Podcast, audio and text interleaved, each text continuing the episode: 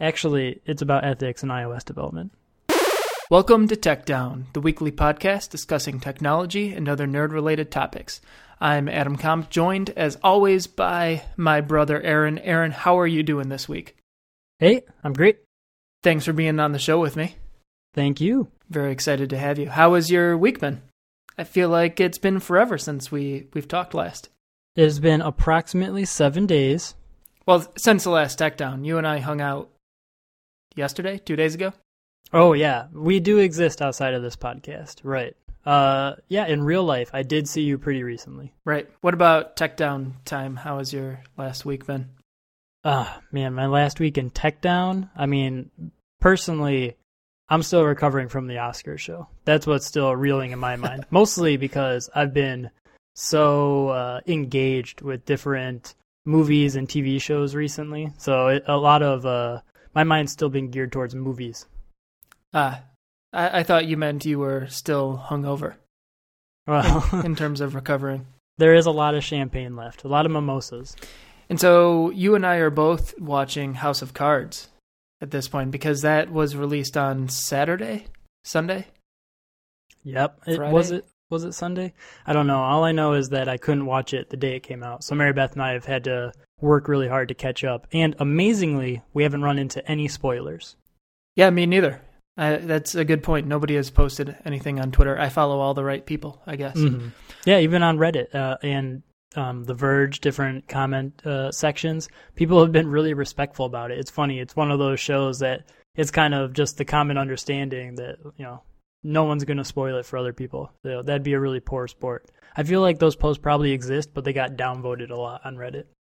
And maybe that says something about House of Cards fans that they're more polite about releasing spoilers. Or even protective, yeah. Yeah, exactly. So, like a higher uh, House of Cards attracts a higher sort of fan, a higher class fan.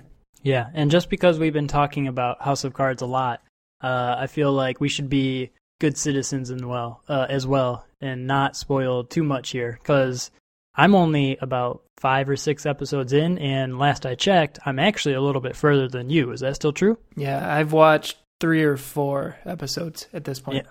Yeah, so we still have a lot of surprises left, and we would love to have a more House of Cards themed episode maybe next week. Once we, yeah, once we finish up. I'm not sure I'll be able to watch all of the episodes by next Techdown, but we'll see. Right. We'll leave it open. That would be an awesome thing to have an entire show about. I'm looking forward to it. So I, I've got a quick anecdote. Yeah. There's a new guy at work. His name is Joubert, friend of the show, Joubert. And he and I were talking last week, and he turns to me pretty much out of the blue and says, Hey, you should start a podcast, or you should be on a podcast. And I go, Well, it's funny that you mentioned that because, in fact, I am on a podcast, and it is called Techdown FM. And I showed him to the website. He listens to quite a quite a uh, few podcasts, so he was able to he he he checked it out. So he got a new fan. So that was kind of cool that somebody would say, "Hey, you should be on a podcast," and then I can go, "Hey, actually, I already am." Ooh, good looking out, Jubar. Friend of the show, Jubar. Joubert. Jubear. It's like you know um, the movie, the Quentin Tarantino movie about the Nazis, Inglourious Basterds. Inglourious Basterds. Yeah, there's the Bear Jew. Right. He he is the Jew Bear. Oh, that's such an easy way to remember it. Yeah, it's a he's from Bangladesh, so it's a, a name that's I think more common there. Anyway, he gave me some feedback today because over the weekend he listened to an episode or two, and he says I have way too many verbal pauses. So that's something that I'm going to try to fix this episode and going forward. Hey, Jubear, I would like to re- uh, recommend right now Overcast by Marco Arment. It has this fantastic feature called Smart Speed that will automatically skip all of Adam's unnecessarily long pauses. It's like magic. But so those are nonverbal pauses. It's my verbal pauses that were really distracting to him. So my my ums and ahs. You know, I feel like as the editor, this is ultimately a feeling on my part. So No, I'm no, sorry no. for not cleaning you up. No, I, I mean it's good to get feedback like this. So I know it's something that I can improve on. I want to get better. So everything that I'm saying now, I'm kind of cognizant about it. And hopefully, hopefully I don't have any verbal pauses. That's my goal. I, I know that I've already had one or two because I've been paying attention. But if I could get down to just a handful, I'd be super happy and I'd count that as progress. I, I want to get better at this podcasting thing. So I really appreciate Jubair's feedback.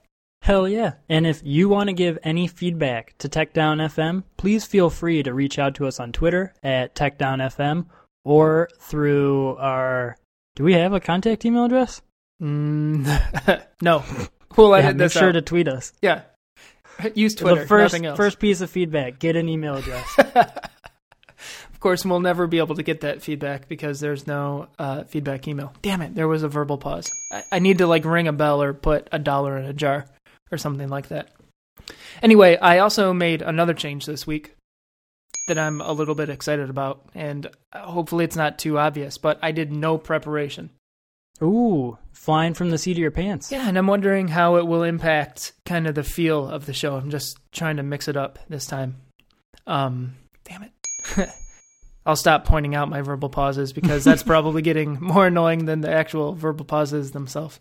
Yeah, I'm gonna have to take that bell down. Yeah, usually I spend like a half hour or so just writing some notes about the topics that we're going to talk about. This this week I've done none of that, so we'll see how it goes. All right, let's wing it. All right. So, first topic this week. Boyfriends. No. Swift development. awesome Teen Girl Squad reference. Arrowed. So, Aaron, we talked about this a little bit, and you are aware, but I wanted to announce that I started working on a new iOS development project. Yeah, you hear heard it here first. New project from Rockstar developer Adam Comp. Yeah, so I am all about gradient backgrounds on my iOS devices. I don't think that we've mentioned this on the show before. Maybe we have. No, you haven't, but this is a recent obsession of yours. Oh, yeah. I've always preferred gradient backgrounds, but recently it has kind of turned into a bit of an obsession.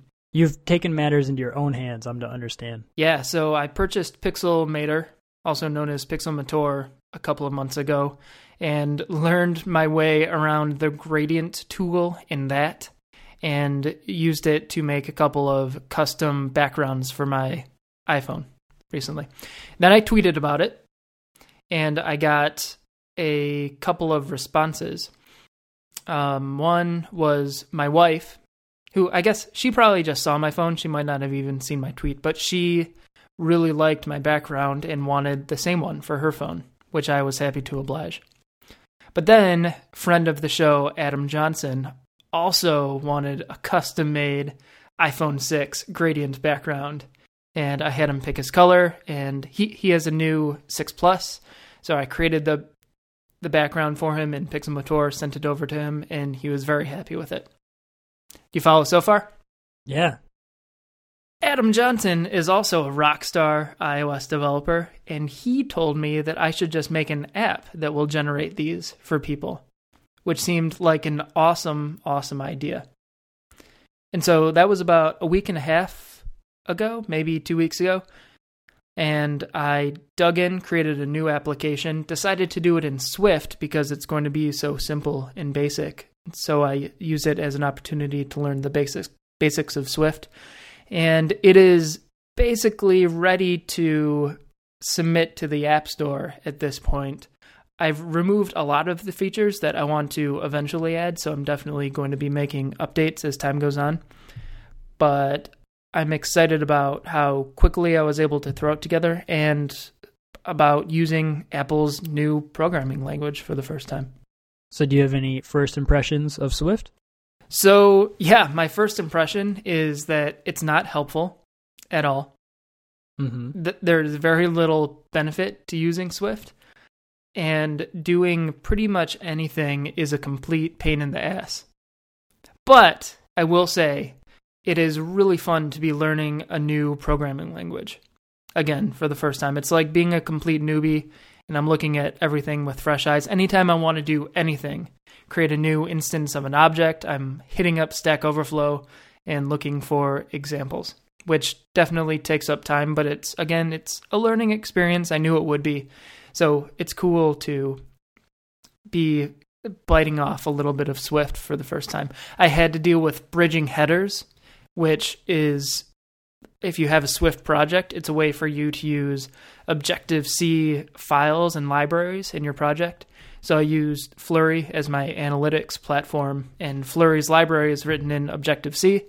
So in order to use it, I had to figure out how to do bridging headers, which was um, just one example of the sort of thing that I had to pick up for this project.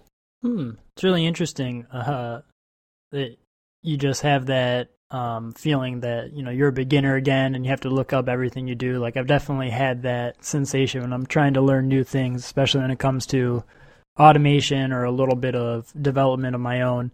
And it's really, uh, you know, you know, it's nice to me just to know that somebody who knows what they're doing, you know, and gets paid professionally to program iOS development still has that feeling, you know, and when they're learning something new it's encouraging to a newbie like me. Yeah, definitely. And it all it takes is time. Once you learn the basics, which there's tons of resources to learn the basics, you can take those principles and kind of apply them to other programming languages. There are some new ideas in Swift that I'm not super comfortable with right now. Um, and I can't really think of any off the, the top of my head. Oh, like closures that sort of thing. Um, everything being a struct and an enum and oh, not being oh, what is it? It's loosely typed, so everything is kind of a var in Swift, whereas in Objective C, everything was defined up front to be an NS string. Oh, and Swift has oh my god, this is this is the worst thing that drives me crazy. Swift has what's called optionals. So in a language like Objective C, you have strings if it's going to be some characters or a word that you want to show, or some other sort of object, a dictionary or an array. And in Swift, things are things can be optional as a data type. And if they are optional, then they might not exist. Or if they exist, then they are the data type that they were in Objective C. So something could return an optional string for you. And if a method returns an optional string, then you need to unpack that string by typing an exclamation mark after after the string when you try to reference it. So if something doesn't compile and I'm being lazy, I found myself doing the stupid thing of just inserting exclamation marks randomly at, at the end of lines trying to unwrap optionals, which after doing that two or three times, I'm like, this is dumb. I need to actually dig in and realize why this isn't compiling. But but yeah, there's there's the new fundamentals that I'm having a little bit of trouble with, but that's that's the fun struggle that I'm after. Yeah. Um so you mentioned before this is maybe just a little bit of a tangent, and we can get back to Swift and your new app. Yeah, but you me. you mentioned that you were throwing some uh, analytics in there with the Flurry platform. What is it that you want to track? In a gradient creating app? Yeah, so basically what I track right, all the app does right now is it will allow you to generate a random gradient that is the size of your device and it is a gradient that goes up and down and it involves two randomly chosen colors and that's it. I eventually want to do more and I want to give people the ability to do all sorts of different gradients, do diagonals, do blur effects, be able to choose their colors and customize um, to, to, to different devices, like be able to export a certain gradient to an iPad or an iPhone if you really like it and want it to be on multiple devices. You don't have to go recreate it. And so th- there's a lot that's going to be involved in the in the application but right now it's really basic and right now i track when you generate a new background and when you save one which of you save it to your photo roll and then you're able to select it as the background for your device And I also had to give a little bit of thought to pricing on this app because I could make it free, 100% free. I could make it a paid upfront application, or you could go kind of the overcast middle ground, which I've wanted to do for a while, which is to make the application free, but kind of have some pro features that are paid. And so there's an in app purchase in order to unlock everything. Am I to understand you're completely dismissing uh, um, advertisements in app? Did I miss you say that? So, yeah, I guess I am a little bit. I don't really care for advertisements in my applications and so I don't even really explore that as a as an option. I've actually been this was kind of cool. I got contacted by Apple to add advertisements to Kitchen Sink a while back. Yeah, really, iAds, right? I don't know if we talked about that before. Yeah, um, and I ended up not going through with it. Obviously, if you've used the application, but it was still kind of cool to see how they they they push they uh, advocate for that. I'll, I'll use that word. Hmm. So basically, to answer your question, I'm capturing analytics about how many backgrounds are generated per session. So I know where to draw the line. Because right now, on the first release, I'm going to have it restricted to the number of backgrounds that you're able to generate without unlocking the pro features of the application. And right now, I just kind of have to guess where is a good place to put that line and I'm going to do it at 20. I believe you can generate 20 backgrounds randomly before you can purchase the full 99 cent in-app purchase. I'm going to go with 99 cents. It's again, it's a simple application. So basically, I want to use the analytics to tailor that like if people are gener- if a ton of people are hitting that 20 randomly generated cap or random generation cap, then maybe that's something that I would dial up a little bit. If most people are only generating five or six, maybe it's something I would scale down. But also going forward, once you're able to kind of tailor the uh, kind of adjust the gradient to be the way that you want it. Maybe I'll capture more data about what kinds of gradients are the most popular and that sort of thing. I'm also doing something that's kind of exciting, that I'm excited about, at least, with this app. And something that I've had trouble with in the past is marketing, because I'm a, a developer rock star. I'm definitely not a marketing rock star.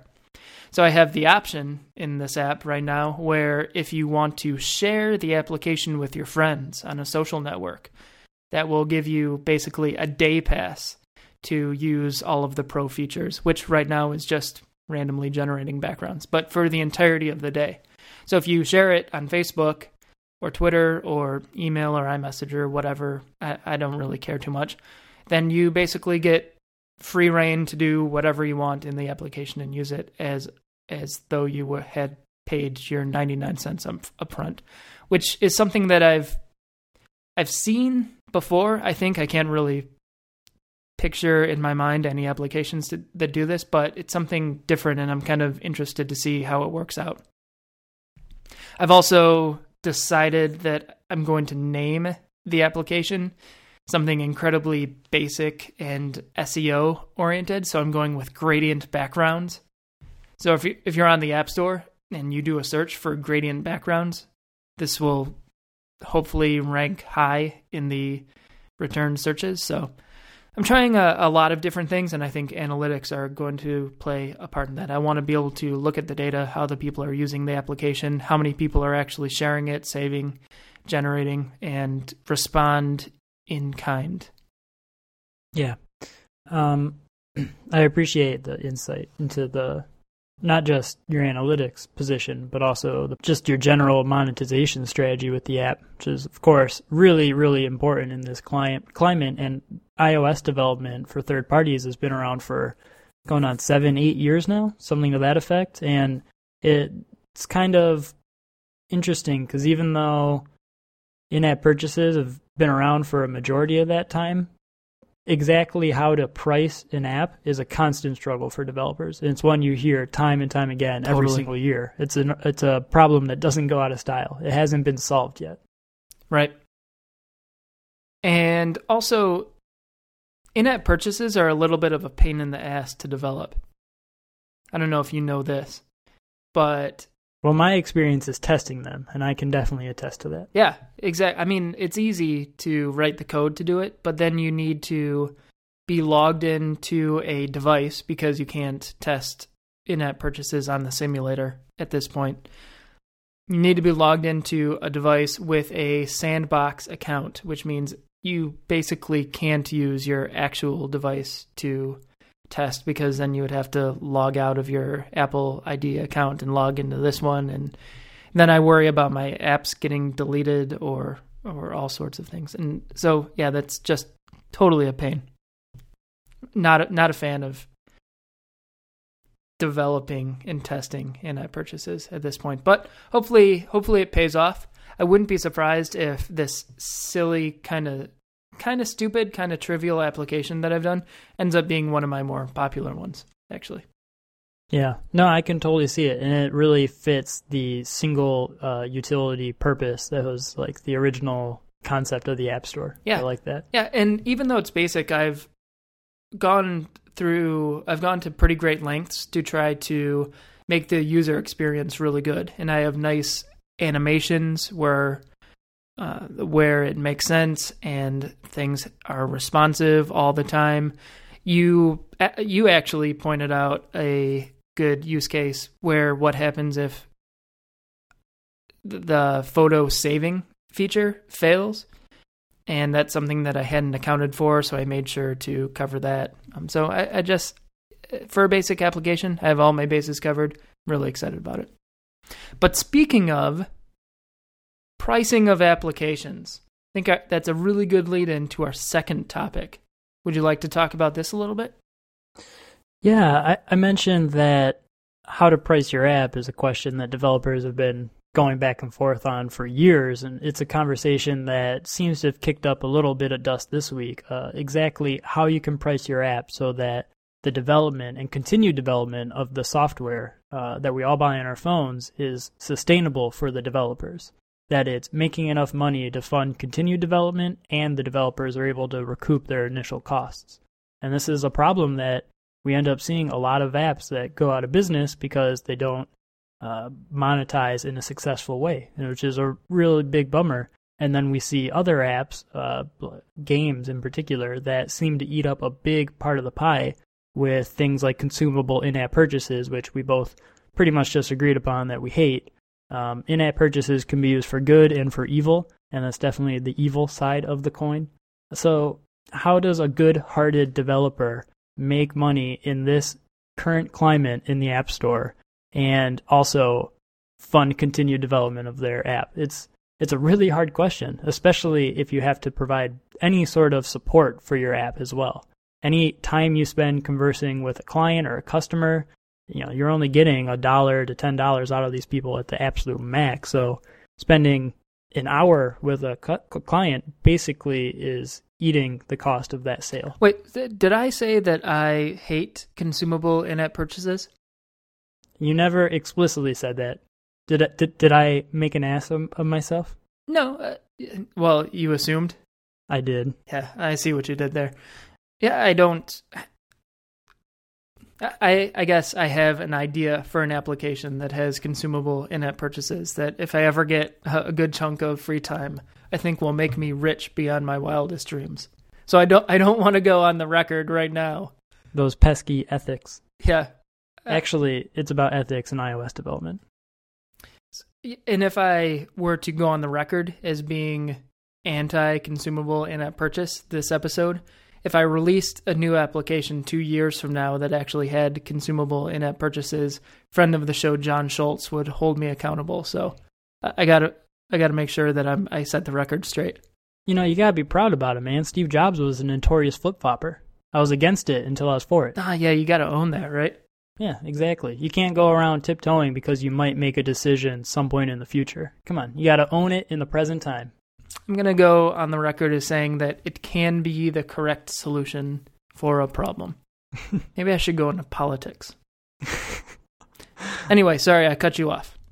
No, I mean it's I, it's not like I have an answer to the question at hand. You know, how how do you price your app that's fair to the the consumer and they're willing to pay it? Because there seems to have been over the last couple of years this race to the bottom mentality where if you have a quality application and you want to stand apart from your competitors, you basically can only compete on price because all all apps, you know, the the most that your potential customers are going to see of it before they buy it is some screenshots and maybe video up front, and that's not a lot to go off of.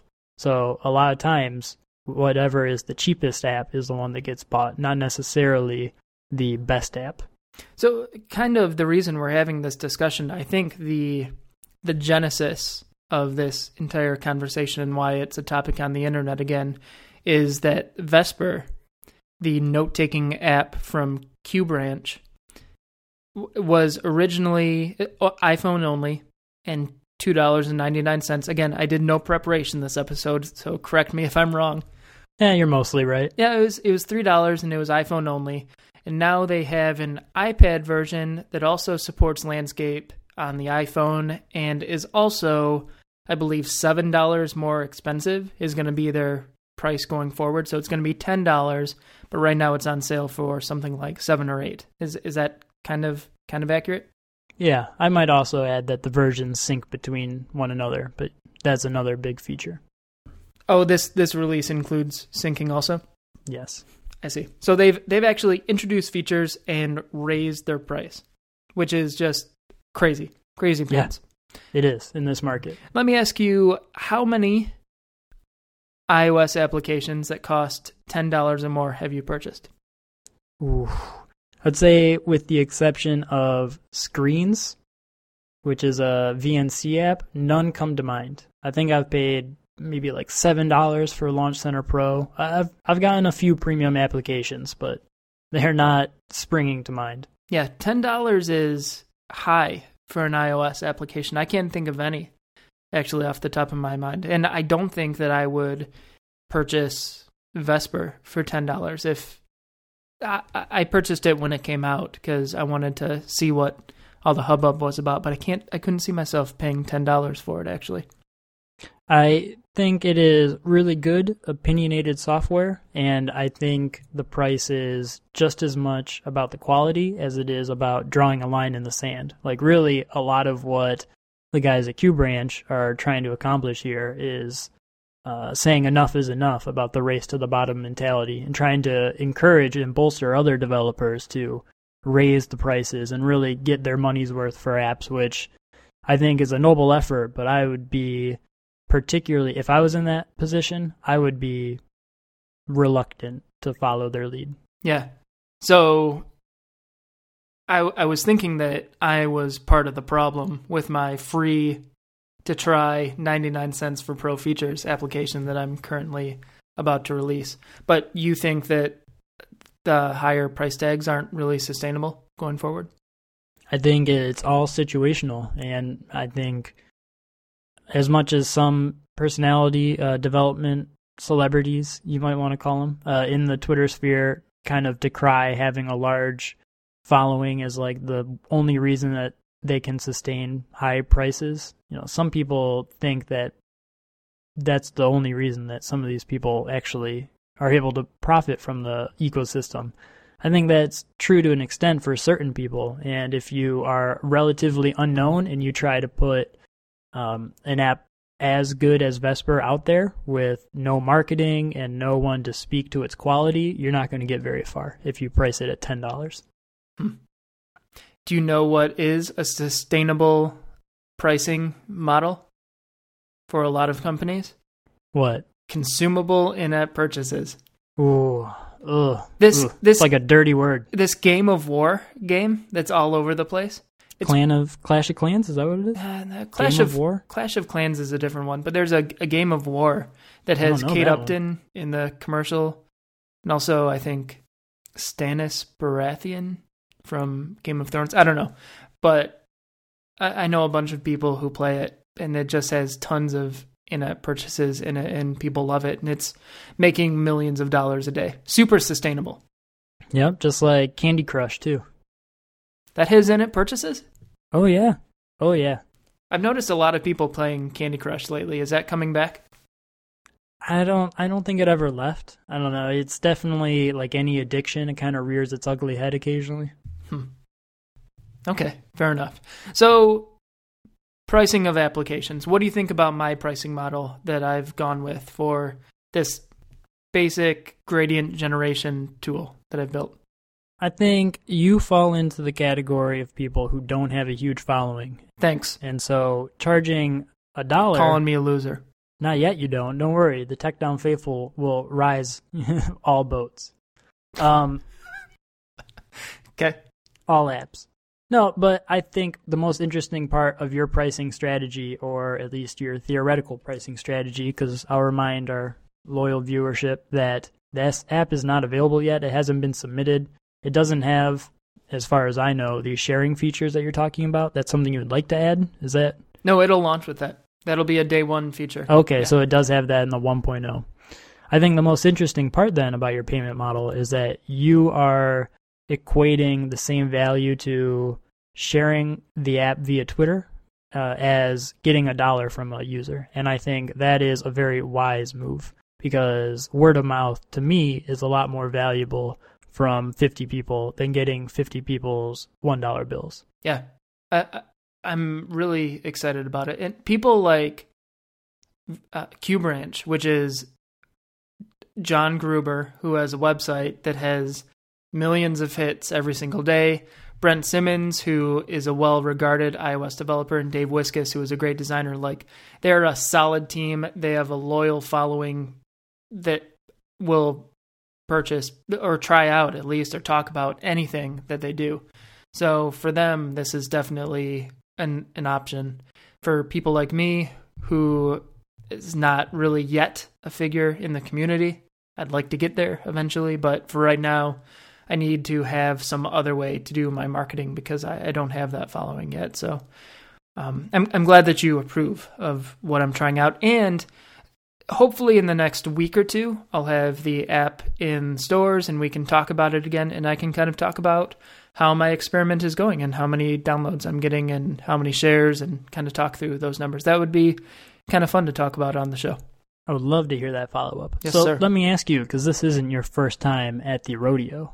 You've had previous pricing experiments with some of your some of your other apps like Kitchen Sink. Is there anything that you learned that was particularly valuable in that situation? Uh, so Kitchen Sink was weird because it's gone back and forth between free and 99 cents. And for a little while, it was, if you wanted to sync, it was 99, a 99 cent in app purchase for that really cool feature. Very much in the pro feature vein. Yeah. Although arguably your app name was Kitchen Sink. Yeah, so- exactly. And so that's what kind of bot like I didn't have a differentiating a feature to different to uh, draw the line on with Kitchen Sink, and I chose to do it on Sync, and it ended up with most people using the application not actually using the sync function, which made me really sad because it's in my opinion the coolest part of the program. So Oh yeah. that was a little bit of a flop and so right now it's free in the app store just because I, I think it's awesome and I want I want people to download and use it. So that was kind of all over the place. I I had a really solid release with Kitchen Sink when it first came out and it was it was free and then it went to 99 cents after that. And I I never made any real money off of it. Anything I, I probably haven't even made like a hundred bucks off of Kitchen Sink total. But I have a fair amount of users because when it's been free, downloads have been somewhat steady. So I get something like a thousand users a day on Kitchen Sink, some something like that. A thousand sessions a day. Yes, that was the more important part. You get a pretty good amount of downloads, but really interesting to me is how active your user base is. Yeah, it, it's it's something like that. It's uh, hovering around. I think it's something like four or five hundred users and about a thousand sessions per day, Yeah. which is okay. I'll take that. So the lesson that I I am hearing uh, that you derive from the kitchen sink pricing situation is you absolutely did not want to put ads in there to make money. All of that done, you would rather make it free than put in uh, iAds, which I'm starting to question because it seems like you have a pretty good user base that might rack up some views. Yeah, so I I don't even know with a couple hundred users in a day how much money I would get from ads. I can't imagine that it would be too much. Maybe I'm an idiot and I'm leaving thousands of dollars on the table. Who knows? Um, actually, I think a more interesting experiment that I did was with Webcomic du jour, which was my first application. I eventually had one version that was free, and you could add eight, I think, comics to your feed, and then one app that was paid, and it was two dollars, something like that, and you could add unlimited. So it was kind of like a demo version that was in the store, and that I actually got a fair amount of money from. I think I was able to buy a computer actually based off of the money that I got from Webcomic du jour. Um, and then webcomics revolted and I had to remove it from the store. Yeah, but it was good profiting off of those webcomics while you could. I still got a computer, man. Can't complain. Yeah, and a nice nice app on your portfolio too. Right? Yeah. With a beautiful icon, I must say. Thanks. Created by friend of the show, Marilyn Ali. Yeah. And and you, you had a hand in it too, right? Well, yeah, at the conception stage, and an early version of the icon that was iterated upon and much improved. Aaron loves to be there for conception. It's true. It's my favorite part of any process. yeah. Anything else to say on app pricing?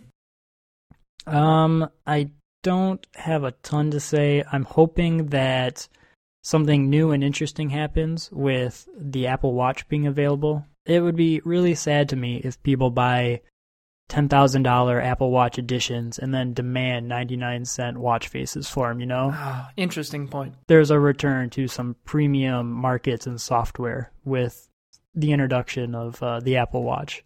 I'm I'm not holding my breath, but I'm hoping. That reminds me, I, I don't think I don't know if I've talked about it on the show, but I do have an Apple Watch app that's basically ready to go once we get a release date for that that has a bunch of different in-app purchases. So it, it'll be interesting to share those numbers with our listeners also to see how successful or not successful uh, a first to market Apple Watch app is. Yeah, actually, pretty excitingly, we did not mention, but there was an invite sent out this week for the next Apple event, which we can only assume will focus almost entirely on the Apple Watch. And that will be occurring a week from today, Monday, March 9th. And you know what that means? That means that Techdown has survived from one large Apple event to the next. We've made it through the dry spell. Am I crazy? Oh yeah, yeah. I I mean we did go from the September event to the October event. Well, I mean, yeah, right. But we could basically talk about the September event up until October, right? So that's true. We've we've made it through the lean yes. months. The dry spell's over, yeah, folks. We've filled the gap, and now we will be able to talk about new Apple technology. Yeah. Here I was thinking that we'd be talking about House of Cards. I might have to wait an extra week anyway, just because we'll be talking about the ridiculously thin MacBook Air that's going to get announced oh, next week. That's right. Yeah. A week from now is the event. Yep. That's my next computer. Damn it. Okay, so quick predictions. You think Apple Watch definitely? Do you think a new laptop will be announced also? Ah, you know, that's me voting with my heart again. Where's that ever gotten me? Yeah. Losing the Oscars to friend of the show, John Schultz. I know. So I would say I hope that the refreshed, uh, or not refreshed, I think there will be a refresh to the current MacBook Air hardware, but I hope an all new MacBook Air comes out that's 12 inch and Retina. Yeah, if there's a Retina 12 inch MacBook Air, it might be an insta buy for me because I've been looking to replace my wife's computer, actually. Yeah. And she's going to love when you buy that Apple Watch and that uh, new MacBook Air in the same week. Well, the Air will be for her, so she won't mind. Oh, is she not going to get her own Apple Watch? Oh, yeah. Yeah, it's, uh, yeah I don't know.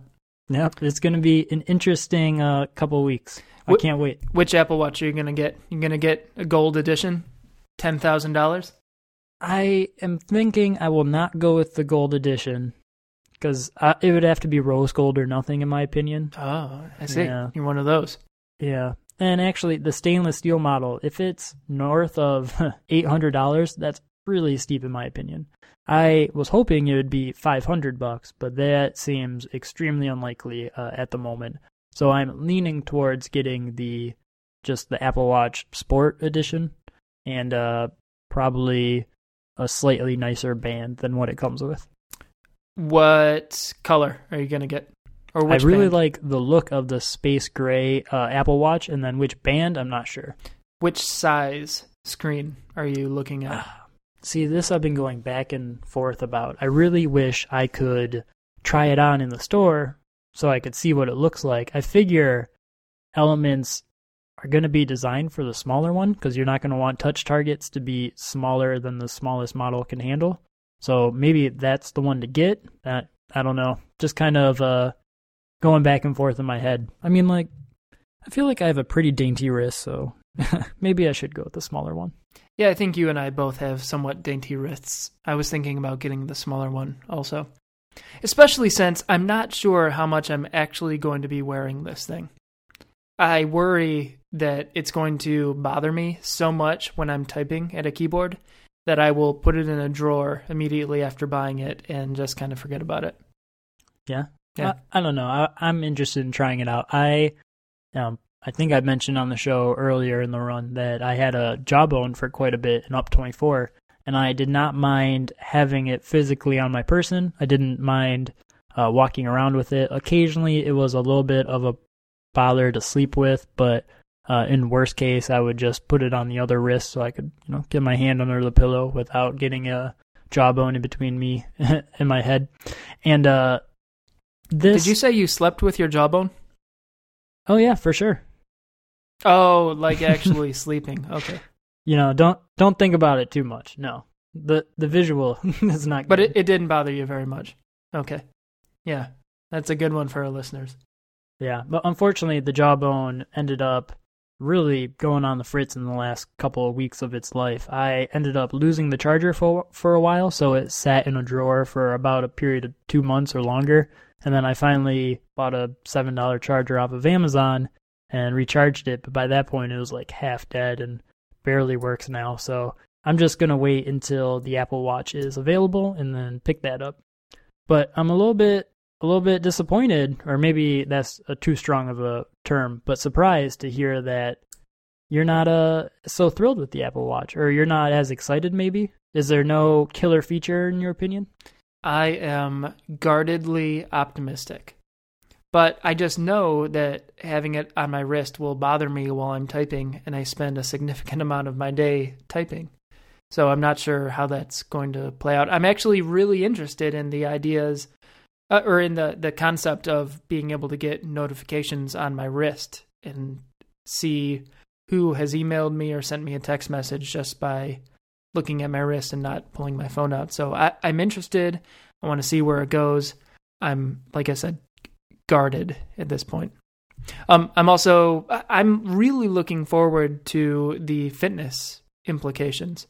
I think we've mentioned this before, but being able to run with it, change songs, respond, maybe check text messages and emails that are coming in while running with the phone. I think that seems super interesting because I do a fair amount of running. So we'll see. I'm definitely going to get the Sport Edition. I'm leaning towards getting the smaller one, and almost certainly going to get the black band with the space gray uh, device.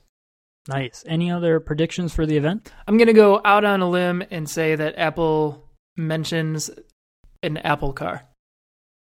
Uh, see, I'm going even further out of left field and saying that they release an Apple television, not an Apple TV, just a straight up television set. Oh my god, man. I didn't even think that this might be a time to announce a new Apple TV. The car is a smokescreen. Yeah. That would just make my day. I hadn't even thought about that, but a new Apple TV, that would be great. I guess my heart really tells me that they don't want to water down the announcement of their first new product in a while. So if I were to make an actual wager, I would wager that it's all about the watch. Yeah, you think so? Yep. How about any um, partners who come on stage? Third parties? I bet Facebook gets out there. There's a couple partnerships that we are, we already saw, like with a hotel suite that you could unlock the door of your hotel room with the Apple Watch. Maybe we'll see a couple demonstrations like that. Probably see some more Apple Pay stuff. Yeah. Um, Uh, Otherwise, how do you feel? How do you feel a whole event?